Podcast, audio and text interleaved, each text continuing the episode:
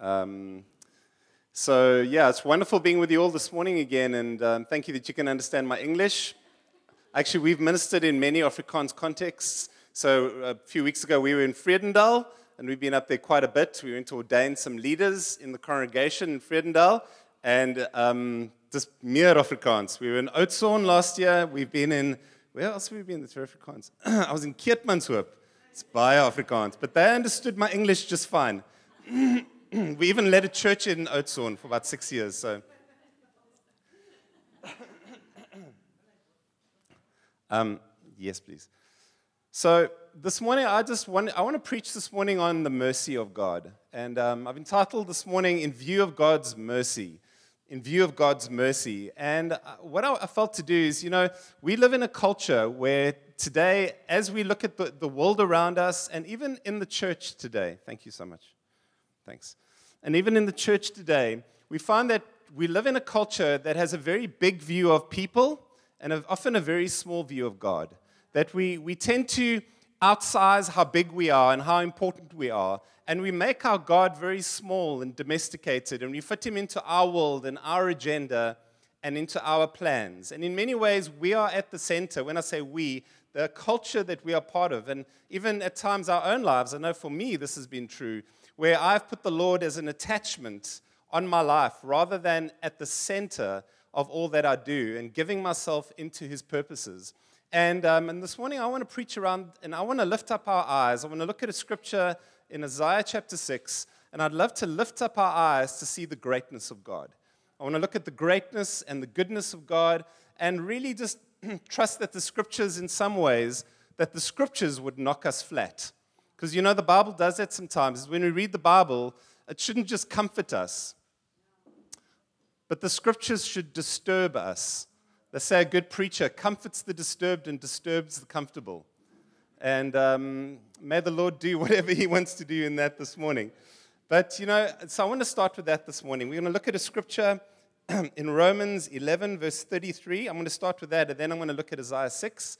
And I'm just going to look at those two scriptures. And so, in Romans 11:33, Paul is um, writing, and he writes, and it's called the doxology. Doxology is a big fancy English word that means praise to God.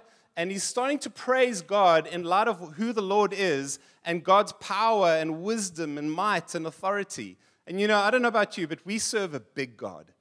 And it says here, he says, Oh, the depth of the riches, uh, of the wisdom and the knowledge of God how unsearchable are his judgments and his paths beyond tracing out. You know, and then he carries on Who has known the mind of the Lord, or who has been his counselor? He's asking a rhetorical question. In other words, a question that he doesn't expect you to give an answer to, because the answer is there's no one. Who has ever given to the Lord that the Lord should repay him? And so he goes through this thing of who the Lord is and the depths of his, of his wisdom and knowledge. And, you know, for us, we live in a world that is filled with mystery.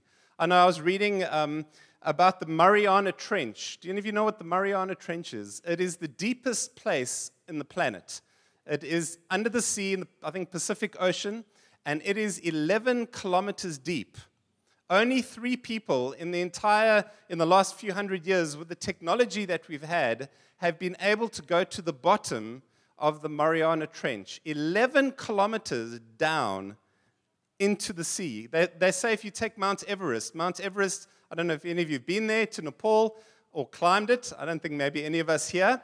But Mount Everest is eight kilometers high.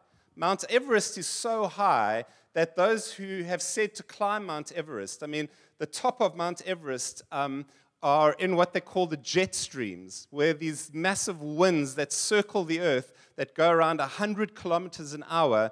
And, um, and these, and, you know, you climb to the top, and those that make it to the top, eight kilometers high. Now, if you take Mount Everest and you put it underwater in the Mariana Trench, it still sits under three kilometers under the sea. That's how deep it is. And you get this idea that the God that made all of this, that spoke the world into being.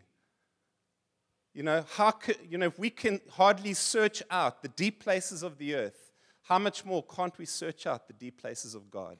That he says, how unsearchable are his, the wisdom, his knowledge, yet you can't figure him out. This God we serve is big. And I love it. He carries on and he, and, he, and he starts to worship who is given to the Lord. And then it says, For from him and through him and for him are all things. To him be the glory. He's worshiping God. He says, God, to you be the glory. You're glorious. You're worthy of our worship. And he carries on like this. And then the famous verse 1 of chapter 12, very famous uh, portion, he says this in verse 12 Therefore, now when the Bible always mentions the word therefore, you should always ask, Well, wherefore?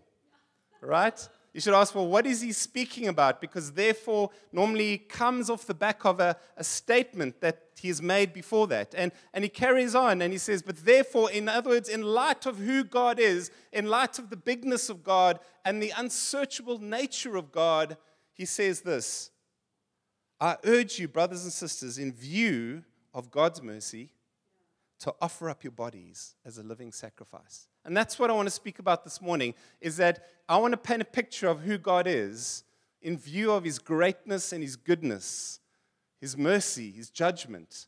That in view of that, that our response to the Lord would be we have to offer up our lives to him as a living sacrifice. You've got to give him your hands, your mouth, your eyes, your feet, your hand, every part of you, your heart. Every part of us belongs to God. But, you know, it's one thing to be told, you must give yourself to God. Surrender to God. You know, we can urge you and, and God can urge you. But if we don't do it out of a revelation of how worthy He is and how big He is, that God is not some attachment onto our lives. He's not some kind of, hey, God, cool God, you know? Yeah, we can be friends, you know? It's like, this is the living God. And as we see this morning, I trust that you would walk away from this place with a sense of, I have no choice in light of how wonderful and valuable He is. I have to offer up my life. Not forced to, but compelled to because of the goodness of God. And so let's read then the story. So that is the scripture. Now, there's a story that deals with this of this young man in the Bible who encounters this God who encounters how deep and wide, how wonderful he is, and he has an experience with the living God. And his response to him, as you'll see, is the response that I trust that would be our response at the end of um, this morning, and that we would respond. And I'm going to challenge you this morning to do that. And it's a story in Isaiah 6 of a young man called Isaiah, who's a prophet. He's a, he's a spokesman of God. He's been already used by God. He was a good man. He was obviously someone that loved the Lord. And he's worshiping in the temple in Jerusalem. And he's worshiping there. And while he's in, in Jerusalem in the temple, he, um, he has an encounter. And let's read it from verse 1 to verse 8 together. Everyone still with me? Everyone understands my English? Is it delicious? All right. It says this In the year that King Uzziah died, I'm just going to read the eight verses, then I'll unpack some parts for us this morning. In the year that King Uzziah died, I saw the Lord sitting upon a throne. Don't you love that? It says, In the year that King Uzziah died, I saw the Lord. And what was he doing? He was sitting upon a throne. That is profound. Let me just stop there. I'll sort of unpack this before I actually read the whole thing. It says this in the year that King Uzziah died. Now, he was living in a time when the king of Israel, that had been ruling over the land, not of Israel, of Judah, the southern kingdom, he had been ruling over that kingdom. It was Israel had split in two by then because of disagreement and judgment from God and all that. And he was ruling over the land of Judah. And this king, King Uzziah, had been ruling over Israel for at least 50 years, 52 years, I think he ruled. But he was a good king for most of the time. And towards the end of his reign, he began, his heart began to be puffed up against the Lord, and God judged him. He got leprosy, and at the end of that time, he dies. And at that time, Israel was stable. They're living in a very stable country. But around that time, you had the rise of these other empires around them. You had the rise of the Assyrians um, that rose up and were beginning to threaten um, Israel. It's a bit like living in Ukraine. We've got a good friend of ours who's Ukrainian, and her parents live in Ukraine. And let me say that if you're living in that country, there is instability. Even in South Africa right now, I've been struggling. Part of, in the holidays, I'll share, uh, I'll, uh, uh well, let me, let me just share this and then I'll share. And there's instability in the country, and there's a sense that for Isaiah, it's the year that he dies, and there's like there's a lot of uncertainty of what's going on. And I don't know about you, but I know we are living in a country with much uncertainty, aren't we? There's instability. We have the Prince of Darkness, Eskom, that is running rampant. You know, we don't, and, and I personally, even in the holidays, I was struggling. I was on holiday in December, and I was struggling with my faith. I was feeling fearful and I was feeling anxious. And I was questioning myself why am I even living in South Africa? I have a Seychelles passport. I was like, man, maybe I should ask the Lord to send us to like the Seychelles, back, back home where we're from. We've got land there we can build. Let's go back to the Seychelles you know? And I was wrestling. What about my children? Like, is the country going to get worse? You know, what, and, and, I'm just wrestling, and I was struggling with a lot of fear. And the Lord actually took me to Isaiah 6. And as I was reading it, it, it, it you know, I identified with Isaiah. But then the Lord said to, and as I read it, it says, But I saw the Lord, and he was on a throne. The Lord was on a throne. In other words, he's trying to say here that God is in control that the God we serve is not forgetful and, oh, I forgot what happened in South Africa. Oh, I forgot what happened in your life. This God that we serve is, it says, he's high and lifted up. And he carries majesty and glory and authority so much that it uses the word uh, the Lord, and the word is Adonai, which means ruler, someone who is, has power and authority to do something. And I had this, this thing, and I realized that I, I hadn't had a vision of God. I'd lost sight of how big and powerful God is. And I settled that. I, it's like I, I saw the Lord. And in that place, my friends, when we see Him and we know his, the idea that He's in control, God right now is sitting on a throne. And that if you have put your trust in Jesus Christ, he, that means He is Lord of your life. And the things that happen to us, in a sense, are controlled by God, even the things that are bad. And in that place, I was like, just, we come to this place where we have to settle God, I trust you. I trust you. And, um, and, and Isaiah's in this place of seeing the Lord on the throne. He's the Lord.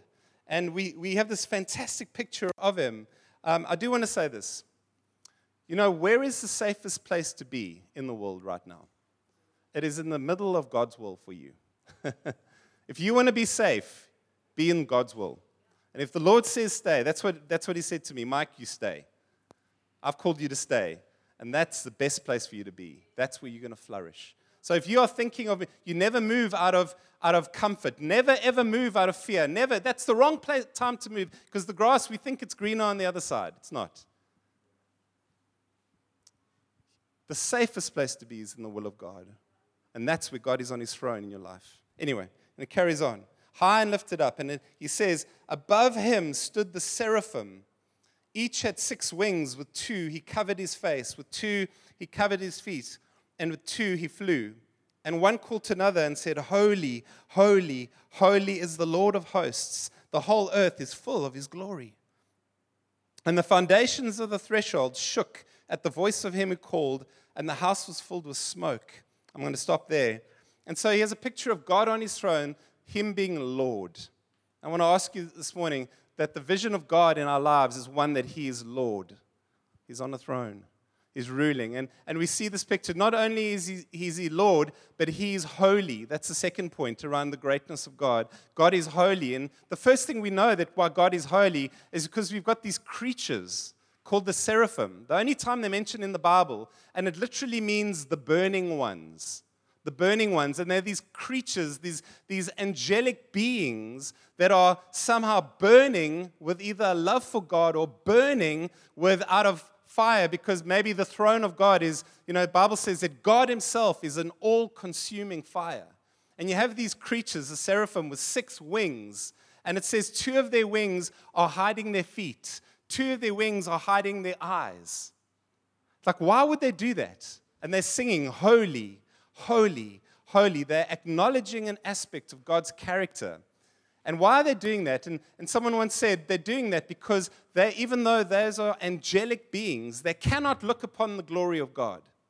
He, God Himself is so holy, so pure, He's so other. You know, that's what the word holy means. If, you want, if we sing that word holy, holy, holy, heilig, heilig is die. I was in a church once, it was an English church. It's a funny story. It's an English church, and um, they translated that song, In the Himmel is die. You know that song? In sy glans is soos kristal. And then it goes, and, and heilig is die God. And they typed it H U I L. Heilig, I, I, G. Heilig.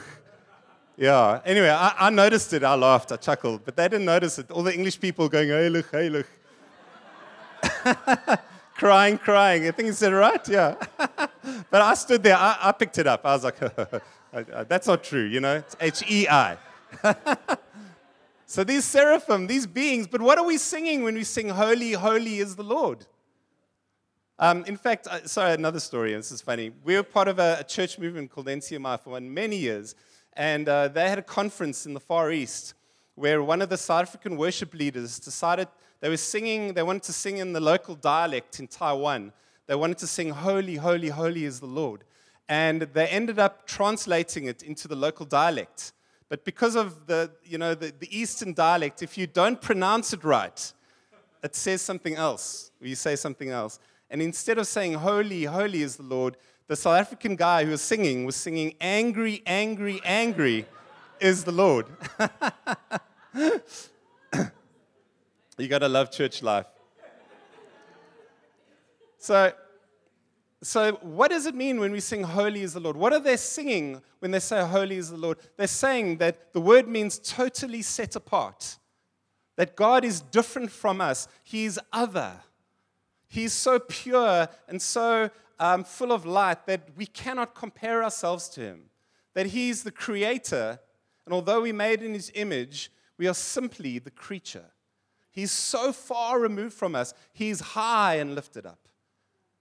Holy is the Lord, and he's this being of absolute purity, perfection, and separate from us in every way. And these beings, they're covering their eyes because they, even though they, they're, they're not sinful creatures, they can't look upon the holiness of God because they realize that He's too holy to look at.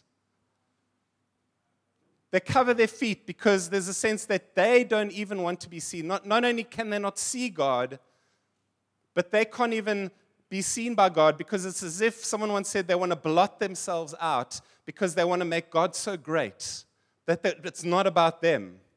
And so they even cover parts of their body so they can make God even greater. Isn't that amazing? That yet we ourselves, you know, we often come and like, how great are we? You know, we come to church, we come into, like, can't people notice me? And these creatures that are the most glorious beings there are, the seraphim, the seraph, they can't even, they're these glorious burning ones, burning for a love for God. And they're hiding themselves to make him greater.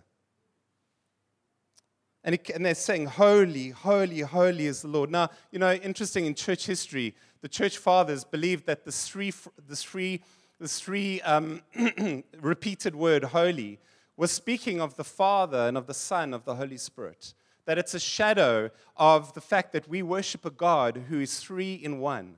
That we worship a God who's three persons. The Father is God, the Son is God, the Spirit is God, but yet they are one substance. They're three, but yet they're one. And we worship the mysterious God who sent his Son, and yet the Father was in heaven. It's a mystery. And when we come before this God, it's like, how do you explain the Trinity? Someone once said, if you try and explain the Trinity, you will lose your mind. But if you try and deny the Trinity, you lose your faith. It's like there's a mystery here in the ways that God works.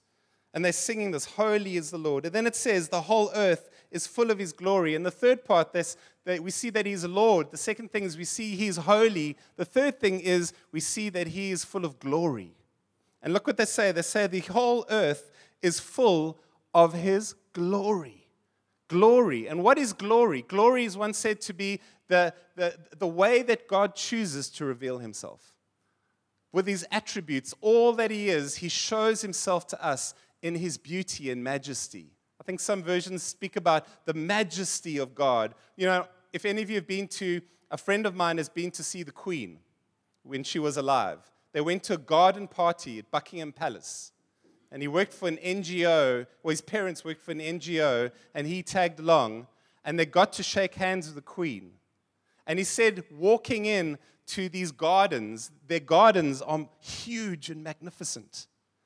And being among royalty, you know, he was overawed about maj- majesty. There was a sense of pomp and splendor. There was wealth all around him.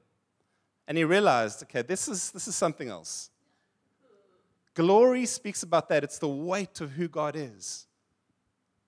Imagine coming before the presence of the creator who makes all of that into his presence. And it says, the whole earth, and this is the thing here, it says, the whole earth is full of his glory.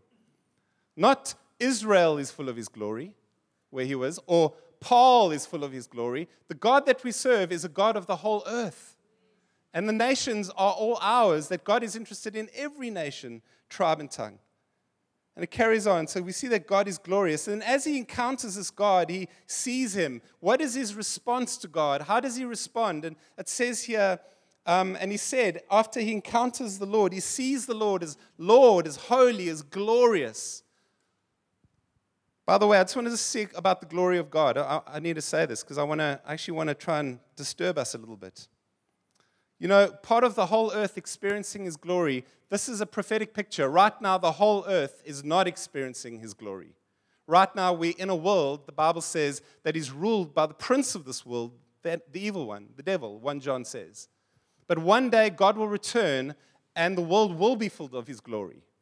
And some, some of us think, you know, when Jesus returns, ah, oh, what a happy day it will be. And yes, it will be. If you're a believer and you are right with God, I want to say it's a happy day. It's a day where God will endorse your faith and say, Yes, you have trusted in me. Well done, my good and faithful servant. And we put our trust in Jesus. But there are many on that day, although the, the earth is filled with his glory, when he comes in glory, the Bible is clear that he doesn't just come with salvation, but that he comes with judgment.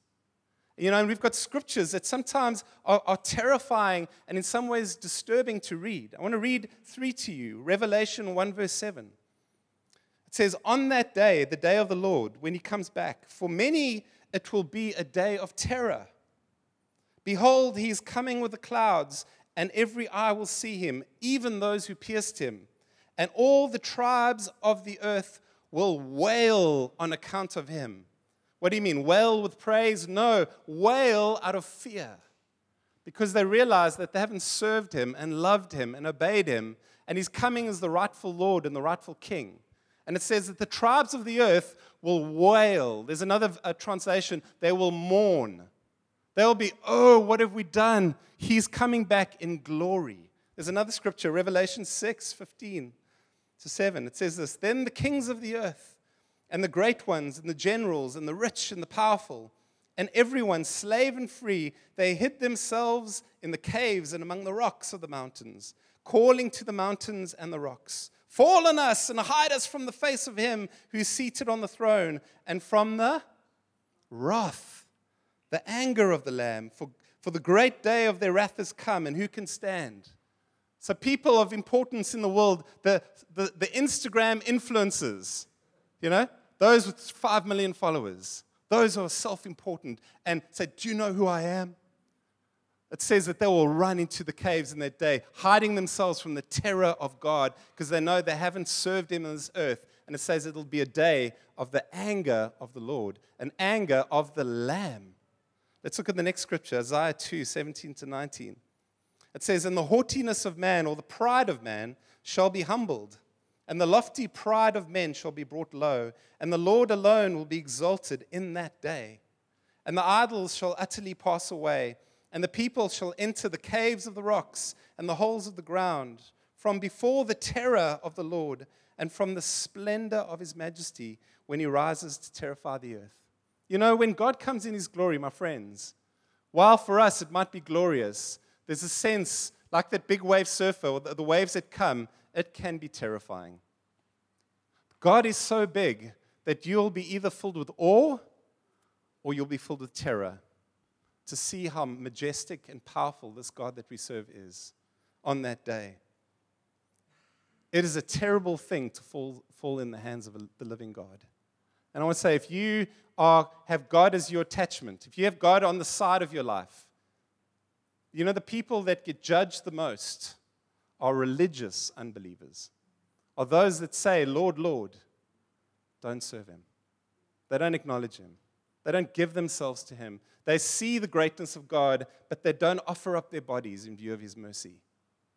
Let me say that if in Isaiah, as he sees this, you know what he says? He sees the glory of God. Let's see what he says. And he says this. Go back to um, Isaiah chapter 6. Isaiah realizes that he's in trouble.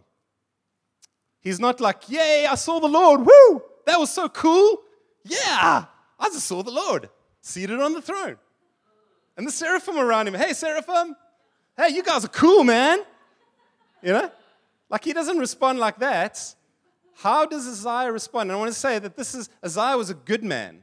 He wasn't like a he wasn't like a bank robber or a rapist or murderer. I mean, uh, he wasn't self-right. You seem like he was a good man. And a good man, how does he respond to the glory of God? What does he say? He says, Woe is me, for I am undone. I am a man of unclean lips. My very lips are unclean. I'm, I'm unclean, and I dwell in the midst of a people of unclean lips, for my eyes have seen the King, the Lord of hosts, the Lord of angel armies, the Lord that has such power. This is the God that I've seen him. And he says, woe, me, woe is me. What does woe, woe is me mean? It means like, ek is gedaan. What does that mean? I'm broken, man. Like, there's an English word, I don't know how good it is. Stuffed. I'm completely, I'm like, I'm, I'm destroyed. Like, I, have got nothing left. I'm, I'm in trouble. I'm in trouble. I'm in deep trouble right now because He's a holy God and I am a sinful man. I'm in trouble. Woe is me. And you know what He says? He doesn't go, Woe are my parents. Lord, it's my parents' fault that I'm unclean. What does He do? Woe is me. He takes responsibility. He sees his own brokenness. He sees his own sinfulness. He sees his own depravity. He sees that, that the problem is not society out there. Yes, there are problems out there. We're in a sinful society. But when he sees who God truly is, in light of that, he goes, It is me that is the problem. I am the problem. And you know, isn't that a wonderful thing? The most liberating thing for us is that if we want to change, we start with saying, Woe is me. Woe is me, I need to change, I need to grow, I need to find the Lord. And sometimes we live in a society so full of victims. Oh, it's my boss's fault. You don't understand my boss. You don't understand my teacher. You don't understand my husband. No. He says, Woe is me, Lord, I'm a man of unclean lips. He doesn't blame others, and he's part of a broken, corrupt people. So, what, what does Isaiah do? We have a problem now, my friends. We have a problem. Here's the problem Isaiah realizes that without God, he's a sinful man. And he realizes that there is a holy God. What does he do? What does he do? I want to say nothing. You can do nothing. If it was just that, you and I are in trouble. Simple as that. You cannot, a sinful person cannot draw near to a holy God. That's it. Now, if the story ended there, it would be pretty much bad news, wouldn't it? and isn't that what religion does? Religion says there is this holy God, and so we are going to try hard to try and become better people to reach that holy God. I need to somehow change and become a better person. And some people view, you know, Christianity like that. They go, "Well, I'm bad. I've done bad things and I think bad thoughts and, you know, and I'm going to now go from less bad. I'm going to come to church and read my Bible. Less bad, a little bit better, better, better, good. I don't swear anymore. I don't drink. Hey, I'm going to church every Sunday and Wednesday night.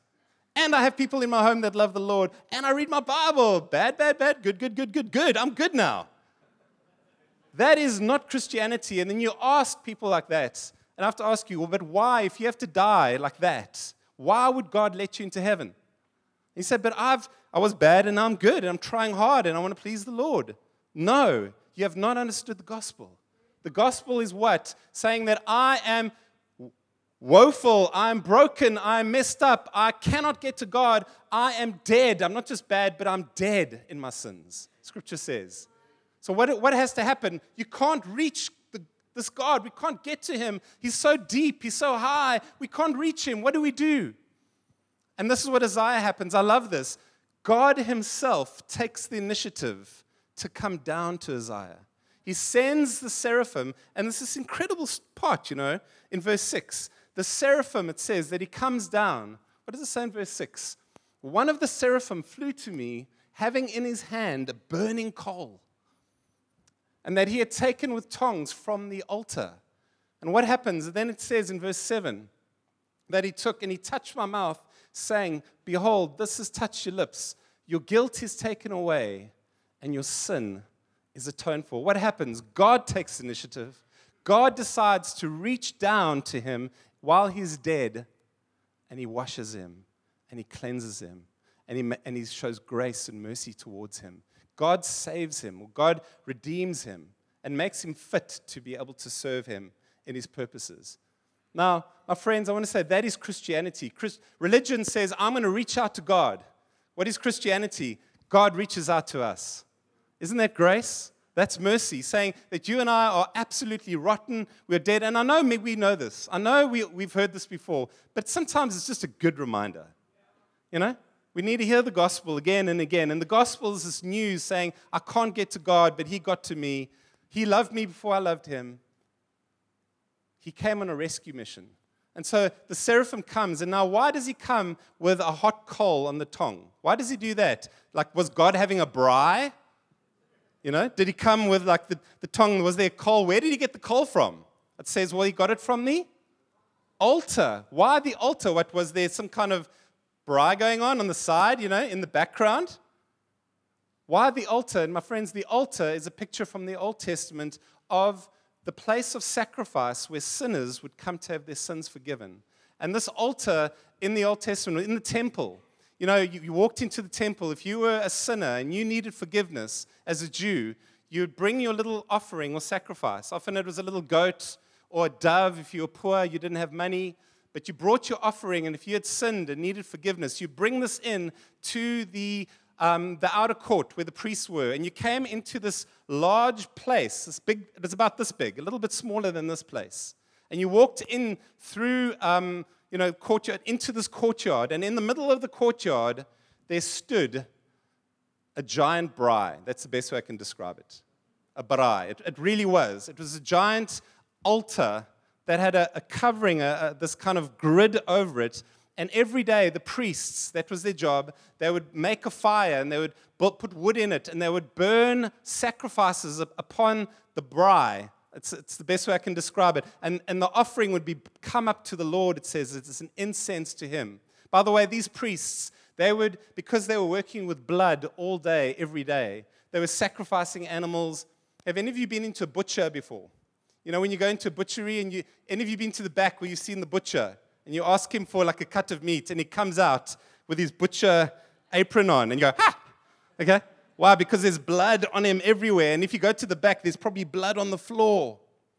Now, that's what the temple was like. There was blood everywhere because they would sacrifice animals. And if you were the sinner, you would come to the priest with his blood soaken apron and whatnot, and you'd come with your lamb or your goat and you'd give it to him. And what you would do is it symbolized, and you actually would take your hands and you would lay your hands, and he would lay his hands on it too, on the animal, and you would actually lean your weight onto the goat, onto the little lamb, or onto the dove, and you would actually symbolically lean yourself. You wouldn't you'd do it. You'd lean your weight on. Why? Because it symbolized that your brokenness, your sin, your shame was put upon that little animal. And then that animal was put upon the braai, upon the grid, upon the altar, and it was offered up as a, as a sacrifice to the Lord. In other words, that you walked out of that place knowing that your sins had been forgiven because of the sacrifice of somebody else. Your sins had been forgiven because of a substitute that had taken our place. And isn't that the wonder of Christianity? That we have a substitute for our sins, and his name is Jesus Christ. That I was shameful and guilty, and I, I still do, I mess up. But I look to him, and my sins are on him, And I know that I'm not saved because I'm, I'm good. I'm saved because He is good. This perfect lamb came and He put Himself on the altar. That's what He did. He laid Himself down as a sacrifice, as an offering. And when Isaiah sees the coal, when Isaiah takes the coal from the mouth, the coal is a picture of atonement, of forgiveness. It's actually a foreshadow of Jesus Christ. In other words, that you can only come, if we can only be used by God because we have a mediator. People forget that, you know. We forget that, that God, we cannot come to God. We cannot, but we have a mediator. God is holy. He doesn't become less holy when we love Him and we worship Him. God doesn't become less wrathful and He doesn't hate sin any less when we worship Him. He doesn't. He's still as pure, but the difference is we now have a covering for our sins. And we come under the blood. We come, those that have been atoned because of what Jesus has done. And it's like, oh, Lord, thank you. And now we have fellowship with the Holy God. You know, I love that picture of the wave. I want to refer back to it the, the picture of the wave and paddling into the wave. You know, why that's a good picture? Because in this, when we see this, when we understand this, we have the fear of the Lord. And you know, big wave surfers, maybe I've shared it here before. Uh, if I have, yeah, share it again. Um, big wave surfers, they say that when you paddle into a big wave, I know out in Hout Bay, they have a big wave Red Bull competition. And a friend of mine was actually um, on the boat where they're in the channel, and they were, film, they, they were filming, he was taking photographs of one of his friends surfing in the big wave competition, where the waves are 30, 40 feet, you know, when they're working. And you know they're big. They're, they're as big as, bigger than this building, twice the size, and the amount of water that rushes on, it can crush a person. People have died, and, and the wave, if you fall and you get wiped out there, you, you're underwater, they actually train themselves to hold their breath for two minutes because that's how long the, the wave will just hold them down and push them towards the coast. And this friend of mine was on the boat and he was taking photos. And he said, You could not, there was a sense of like, I am so small. How do these guys do it? And he was like nipping. He was on the boat, he wasn't even out there, and he was already like shaking. And he says that um, the boat that they were on, they, you know, they don't keep the engine going because it just saves petrol. And uh, what happened was they switched the boat off and they were in the channel quite far, but because of the, the tide, it kind of drew them in slowly. And then they realized that this big set was coming, and it was so big that it had come, come over the channel in a sense. And suddenly they were like, we better get out of here. You know, it's okay, we've got the boat. And the guy who had the engine, he started the engine, but he flooded it. He, was, he, was, he, he panicked, and he kind of couldn't get the boat going. And they're sitting there, and, and the wave is coming, and they, and none of them are trained. They haven't trained themselves to hold their breath, breath underwater. And there's about 10 of them in the boat. The boat stalled, and here this wave's coming. Let me say, at that moment, they experienced terror. There was fear. The guy got the boat. Finally, he managed to get it going. And they were like, thank you.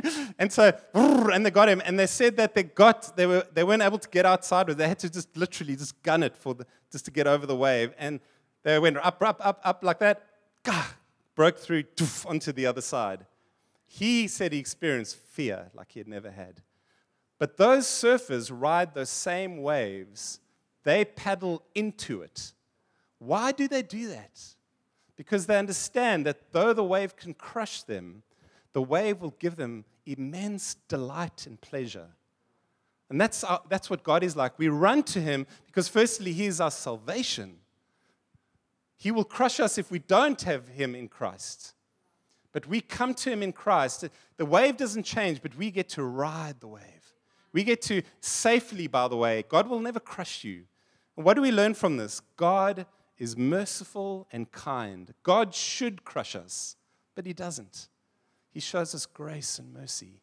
You know, I want to say that, that the God we serve is a kind, generous, loving, gracious God and He's worthy of our worship. So, how does, um, I've been going long, how does, how, does he, how does he end? Let's end with this. So, how does Isaiah respond out of this place? He doesn't run away from God, but when he experiences mercy and grace through atonement, what does he do? The Lord then asks the question. He says, Well, this is the question that the Lord asks in verse 8. And I heard a voice of the Lord saying, whom shall I send, and who will go for us? What did Isaiah say? From woe is me, wanted to run away. What does he say? Here I am. Lord, here I am, send me. Why? Because he experienced grace. He knew that God isn't just holy, but God has made a way to make him fit for the work of the ministry, to be used by him. And I want to say this in closing that God has called you today. God is issuing a call today. He's saying, Who will go and whom can I send? He's asking you that question this morning. Will you give yourself into the purposes of God? Will you be someone that will fully devote yourself into what into the kingdom, into his people, into what God is doing among us? Will you give yourself? Will you offer up your life as a living sacrifice? But you can only do it in light of his grace.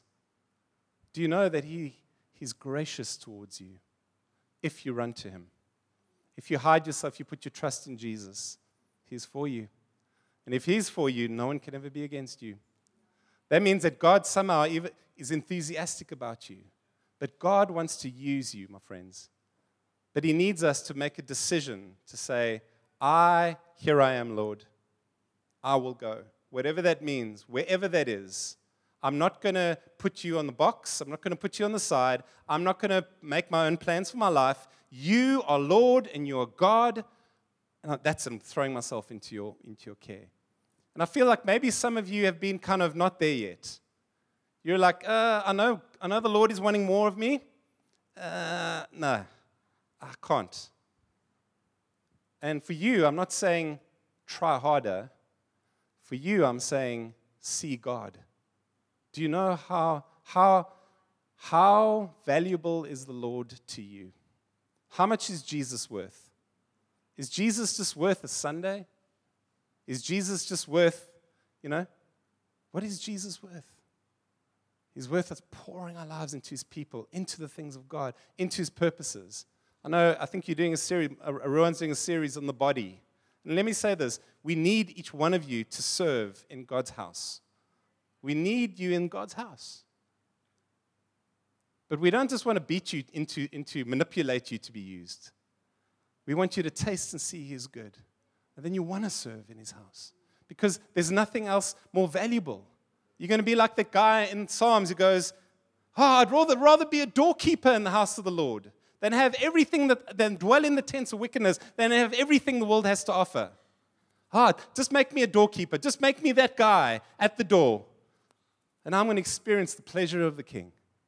Ah, because I know how valuable it is, how valuable he is.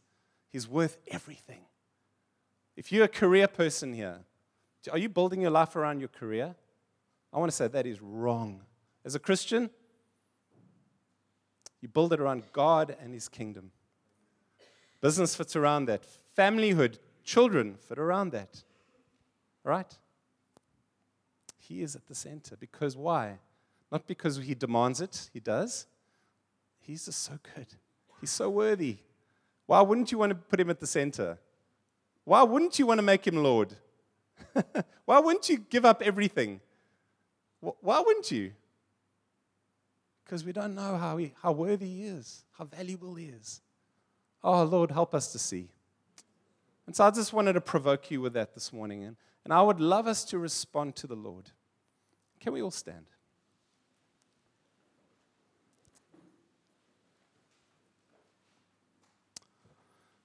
Worship you, Lord. Let's just close our eyes and just want you where you are right now, just to, just where you are, just, just settle your heart and quieten your heart right now. Just want you to quieten your heart. We worship you, Lord. Lord, we worship you this morning. Worship you, Father. Just want you where you are to look to the Lord. Just ask Him, say, Lord, I want to I want to see the Lord seated on the throne. Right now, Lord, I look to you, the holy God, the God of glory, the God of mercy, that you have made a way for us to come into the presence of this holy God.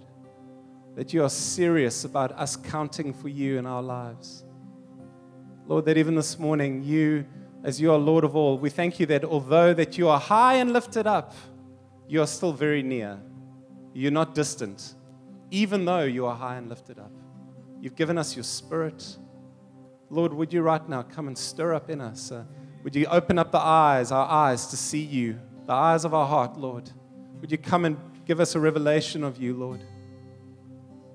Lord, this morning, in view of your mercy, we want to offer up our lives to you. In view of your mercy, we say, Lord, we give ourselves to you and your purposes. Here we are, Lord. Here I am. Here I am, Lord. Here I am, Lord. We worship you this morning. We worship you this morning. Worship you. Worship you. Lord, we worship you. Merciful God, kind and gracious God. God of goodness, you are good. You are good. You are good. Thank you, Lord, this morning that you don't count our shame against us. Lord, that you're not put off by our sin, but you cover over that by, by the blood of Jesus.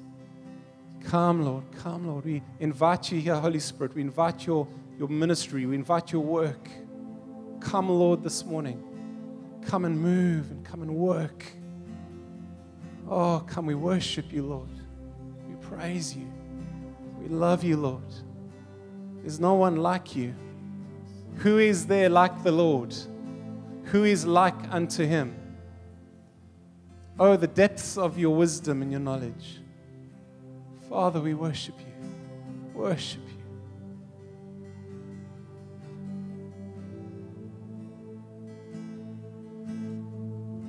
What I want to do is I feel like I want to stretch you. I know that was earlier this morning, but I feel like maybe there's many of you this morning that need to be stretched.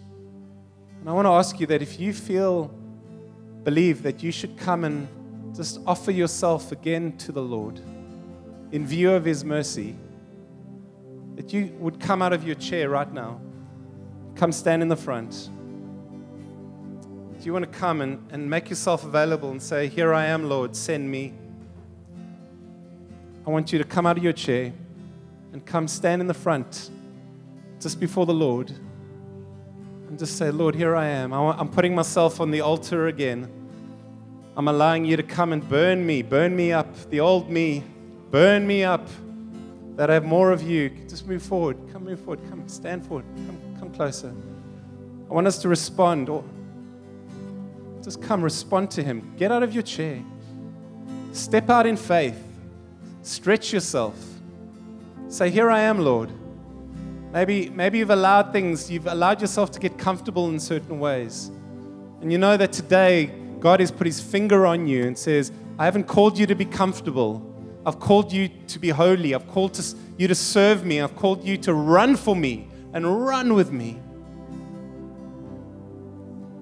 Come, Lord Jesus. Worship you, Lord. Worship you, Lord. Worship you, Yes, here we are, Lord. We worship you, Father. We want to say, We worship you, Lord. Worship you, Lord. Worship you, God. Oh, we praise your name. You are good, you are good. Oh, we want to offer up our lives.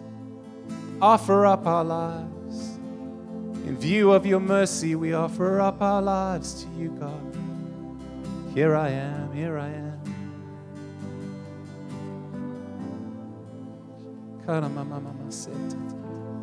Just do business with God where you are. Just do business with the Lord. Just pour yourself out before Him now. Don't be a spectator here this morning. There's no spectators in His kingdom, as was said earlier. Right now, just pour yourself out to look to Him. Give yourself to Him afresh. Just even where you are, give yourself to Him. Yes, Lord, we offer up ourselves. Offer up, think about the different parts of your life. Think about your lips. Think about your home. Think about your children. Offer them up to the Lord this morning. Think about your life, your career. offer it up on the altar right now. Think about where you, you want to, the plans you have. Put it on the altar right now. Put it on the altar right now. Say, God, here it is. I'm giving it to you, Lord. No agenda. No agenda. It's yours and yours alone. Give it to Him. Give it to Him. Give yourself to Him. Oh, Lord, we worship you. Even as you've given yourself to us, Lord, we give ourselves to you. Worship you, Lord. Worship you, God.